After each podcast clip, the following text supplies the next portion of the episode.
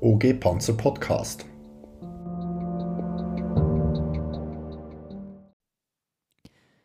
Tarnung und Täuschung, Quo Vadis.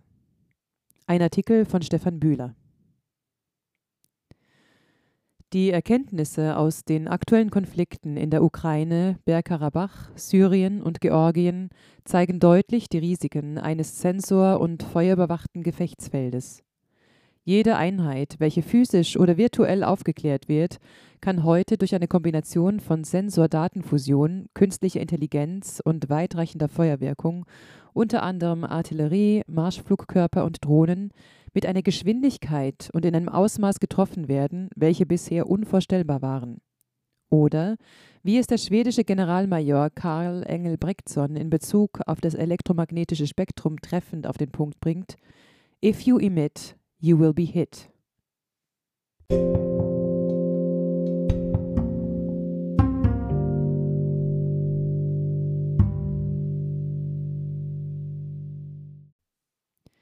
Einleitung. Im Kontext mit der Letalität moderner Waffensysteme bedeutet dies in letzter Konsequenz: If you are hit, you will be killed. Wenn es eine Lehre gibt, die man insbesondere aus den beiden Konflikten in der Ukraine und Bergkarabach ziehen kann, ist es, nicht von den gegnerischen Sensoren erfasst zu werden. Andernfalls folgt die Zerstörung durch das gegnerische Langstreckenfeuer innerhalb weniger Minuten. Um auf einem solchen Gefechtsfeld zu überleben, braucht es, vom Soldaten bis zum General, in der Doktrin, Organisation, Ausbildung, Ausrüstung und Führung einen konsequenten, integrierten Wiederaufbau der Fähigkeiten zum Tarnen und Täuschen. Auf Englisch Camouflage, Concealment and Deception, kurz C C D. Überleben auf dem modernen Gefechtsfeld bedeutet, nicht entdeckt zu werden. Mit Hilfe der Tarnung sollen die eigenen Mittel vor den gegnerischen Sensoren verborgen werden, um damit eigene Aktionen zu verschleiern und für den Gegner eine vertiefte Aufklärung des betroffenen Gebietes uninteressant zu machen. Bei der Täuschung geht es darum, den Gegner zu falschen Entscheidungen, nutzlosen Aktionen und zum Verlust der Initiative zu verleiten. Während des Kalten Krieges waren diese Fähigkeiten bei der Truppe noch ausgeprägt vorhanden. Mit dem Wegfall der Sowjetunion als militärisch ebenbürtigem Gegenspieler und dem Fokus auf Friedensförderungseinsätze, in welchen die westlichen Streitkräfte in der Luft, auf See, im Weltraum und im elektromagnetischen Raum in der Regel die absolute Hoheit hatten und die Spielregeln bestimmen konnten, wurden sie nach und nach erodiert und verkümmerten. Obwohl diese Auslandeinsätze operativ anspruchsvoll und die Gegner am Boden durchaus tödlich waren, stellten sie in allen anderen Operationssphären keine nennenswerte Bedrohung dar und erforderten entsprechend auch keine Maßnahmen zum Tarnen und Täuschen. Heute ist bereits das Einhalten von Funkstille eine Herausforderung. Von den Smartphones der Soldaten, welche permanent Daten im elektromagnetischen Raum senden und empfangen, einmal ganz abgesehen. Zwar lernen viele Soldaten in der Rekrutenschule noch, wie man ein Fahrzeug mit einem Tarnnetz tarnt. Dass ein Waldtarnnetz in einer urbanen Umgebung aber eher den gegenteiligen Effekt erzielt, scheint oft nicht beim Empfänger anzukommen, oder es ist ihm einfach gleichgültig, weil es seiner Meinung nach sowieso nichts bringt. Das weitgehende Fehlen einer entsprechenden Opposing Force in Übungen sowie der konsequenten Sanktionierung von Versäumnissen auf allen Stufen verhindert aktuell eine Weiter- bzw. Wiederentwicklung dieser zentralen Fähigkeiten. Kapitel eins: Die multispektrale Bedrohung. Während sich die Feuerwirkung bis zum Ersten Weltkrieg praktisch nur auf das direkt einsehbare Gelände beschränkte und damit nur die Kampftruppen betraf, erweiterte sich die Gefahrenzone mit der modernen Artillerie und den Luftstreitkräften auf den gesamten Kriegsschauplatz. Dadurch sind auch Führungseinrichtungen, Logistik und Unterstützungstruppen immer mehr Ziele des gegnerischen Feuers und, wie die Kampftruppen, gezwungen, sich durch Tarnung und Täuschung dessen Wirkung zu entziehen, um zu überleben. Die Auswertung des aktuellen Ukraine-Krieges liefert dazu wertvolle Erkenntnisse. Erstens. fünfundsiebzig bis fünfundachtzig Prozent der Todesopfer sind durch Fernbeschuss zu beklagen. Zweitens, der Einsatz von künstlicher Intelligenz und maschinellem Lernen beschleunigt die Sensorfusion und Auswertung. Drittens, alle aufgeklärten Ziele werden eher früher als später bekämpft. Und viertens, alle Abstrahlungen im elektromagnetischen Spektrum, unter anderem Infrarot, Funk sowie Mobiltelefon, werden geortet und geografisch verortet. In einem zukünftigen Konflikt zwischen modernen Streitkräften wird es eine hochauflösende Abdeckung in allen Teilen des elektromagnetischen Spektrums mit dreihundertsechzig Grad sphärischer Abdeckung in nahezu Echtzeit geben. Es wird entsprechend ein entscheidender Faktor sein, den Gegner aufzuklären und gleichzeitig selber nicht aufgeklärt zu werden. Es wurden in den vergangenen drei Jahrzehnten, nicht nur in der Schweizer Armee, sondern in den meisten westlichen Streitkräften, versäumt, der Tarnung und Täuschung die entsprechende Priorität einzuräumen.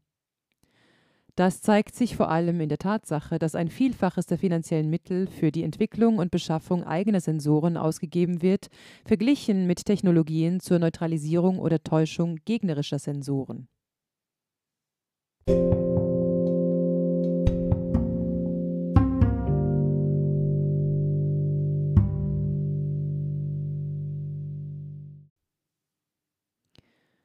Kapitel zwei – Tarnung.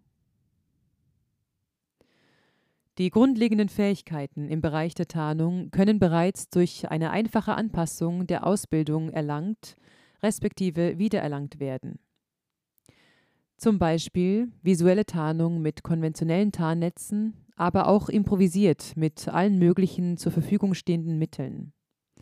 Oder auch die Einhaltung der Funkdisziplin bzw. strikte Begrenzung des Mobil- und Funkverkehrs auf das operativ zwingend notwendige Minimum sowie Befehl zum Abschalten oder auch Einzug von Mobiltelefonen während Übungen, inklusive Konsequenzen bei Nichtbefolgung. Man wird aber nicht darum herumkommen, die Ausrüstung zu erneuern, um die visuellen und nicht visuellen Signaturen zu verringern. Dazu gehören neben weiterentwickelten passiven Tarntechnologien unter anderem Tarnnetze, radarabsorbierende Oberflächen, Schalldämpfung, auch aktive Systeme zur Auswertung und Beeinflussung des elektromagnetischen Spektrums. Mit den beiden Firmen Saab Thun und S S Z Zug verfügt die Schweiz bereits über die notwendige Industriebasis, um zeitnah bestehende Lücken zu schließen und auch zukünftig die technologische Weiterentwicklung für die Schweizer Armee sicherzustellen. Zukünftig wird man sich auch im Bereich der Führungs- und Informationssysteme ernsthaft überlegen müssen, ob die Kommandanten und Stäbe wirklich jederzeit und in Echtzeit wissen müssen, wo sich ihre Truppen befinden und wie ihr Zustand ist. Durch das permanente Übermitteln des eigenen Standorts und anderer Informationen macht man sich auch für den Gegner zu einem leichten Ziel.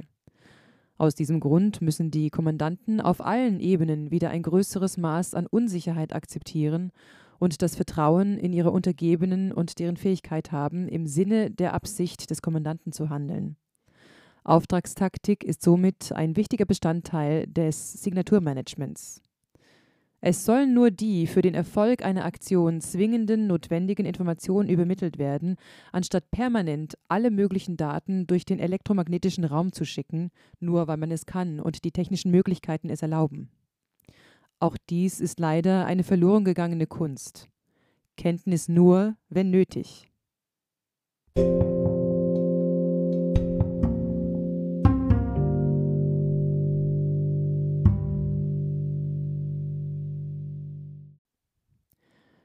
Kapitel drei – Täuschung. Es wird aber auch mit allen technischen Maßnahmen nicht möglich sein, den Augen des Gegners im ganzen Multispektrum zu entkommen. Deshalb müssen diese durch technische Hilfsmittel und taktische Manöver getäuscht werden. Die Geschichte zeigt, dass durch den geschickten Einsatz von Täuschungen einzelne Gefechte und sogar ganze Kriege gewonnen wurden. Sie wären auch heute eine Schlüsselfähigkeit, um den Kampf gegen einen qualitativ und quantitativ überlegenen Gegner gewinnen zu können. Trotzdem wird dieses wichtige Thema aktuell in der Ausbildung der Schweizer Armee mit keiner einzigen Silbe angesprochen, geschweige denn in Übungen integriert. Falls doch jemand mal aus eigener Initiative versuchen sollte, ein Täuschungsmanöver in einer Übung auszuprobieren, wird das entweder als Bekämpfen der Übung ausgelegt und durch die Übungsleitung umgehend unterbunden, oder aber Opposing Force reagiert nicht darauf, weil sie die Absicht des beübten Verbandes, inklusive dem Täuschungsmanöver, kennt. Mit dem Resultat, dass die Täuschung nicht funktioniert und sich die Ausbilder respektive die Übungsleiter in ihrer Auffassung bestätigt sehen. Täuschung kann entsprechend nur in frei geführten Übungen auf Gegenseitigkeit trainiert werden. Neben den taktischen Manövern werden auch zukünftig technische Maßnahmen wie Täuschkörper, zum Beispiel zur Abwehr von Lenkwaffen, oder eine Sättigung von gegnerischen Sensoren mit Informationen, welche diese nicht oder nicht rechtzeitig verarbeiten können, zum Einsatz kommen. Adaptive Tarnsysteme täuschen gegnerische Sensoren, indem sie Objekte entweder ganz verschwinden oder aber eine andere Gestalt bzw. Signatur annehmen lassen. Mit dem zunehmenden Einsatz von künstlicher Intelligenz bei der Lagebeurteilung und Entschlussfassung wird es zukünftig sogar notwendig sein, bereits durch Täuschungsmanöver in Friedenszeiten die gegnerische künstliche Intelligenz mit manipulierten Informationen zu versorgen, damit diese die falschen Dinge lernt und dadurch dann später auch die falschen Entscheidungen trifft. Tarnung und Täuschung müssen immer im Verbund und bezogen auf das Einsatzszenario betrachtet werden. Es kann in einer Situation kosteneffizient sein, mit hochtechnologischen Attrappen und fortschrittlicher Tarnung den Gegner dazu zu bringen, sein Feuer auf das falsche Ziel zu konzentrieren, während es in einer anderen Situation effizienter ist, die Sensoren des Gegners auf taktischer Ebene mit billigen Täuschkörpern zu sättigen. Wichtig ist einzig und alleine, die Prozesse des Gegners so weit zu verlangsamen, dass er die Initiative verliert.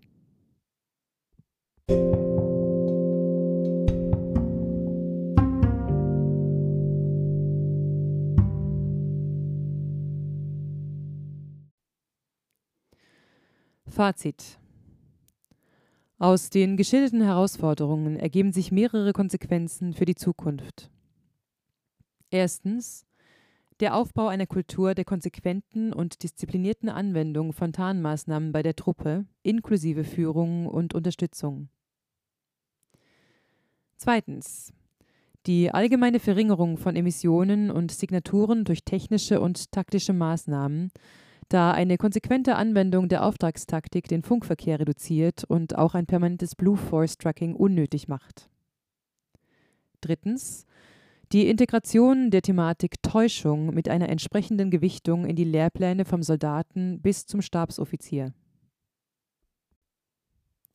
Viertens, der freie Einsatz von Opposing Force in Übungen ohne Kenntnisse über die Absicht von Blau sowie konsequente Beübung auch der rückwärtigen Bereiche, also Führung und Unterstützung, im Bereich der Tarnung. Denn nur so können Fehler aufgedeckt und entsprechende Konsequenzen gezogen werden. Fünftens, eine pragmatische Kombination von aktiven und passiven Maßnahmen sowie kommerziellen und militärischen Systemen, um wirksame Lösungen rechtzeitig im Einsatz zu haben. Sechstens, der Ausbau der bestehenden Industriebasis in der Schweiz und die Kooperation mit Forschungseinrichtungen und Hochschulen, um mit dem technologischen Fortschritt beim Signaturmanagement Schritt halten zu können. Und schließlich siebtens, die Schaffung einer Doktrinstelle Tarnung und Täuschung, welche die Thematik führt und neben Doktrin und Ausbildung auch die Ausrüstungsbeschaffung unterstützt. Das moderne Gefechtsfeld zeichnet sich durch eine bisher nicht gesehene Geschwindigkeit und Tödlichkeit aus.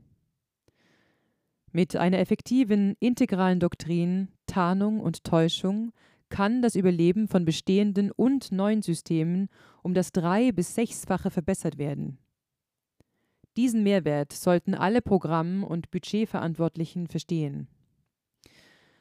Es gibt zukünftig kein Szenario ohne eine multispektrale Sensorbedrohung.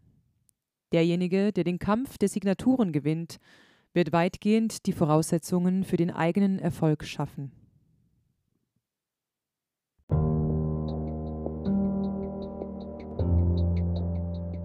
das war's für heute. In diesem Sinne herzlichen Dank. Wer nicht auf die nächste Folge von O G Panzer Podcast warten will, der findet uns auf w w w punkt o g panzer punkt c h. Bis zum nächsten Mal.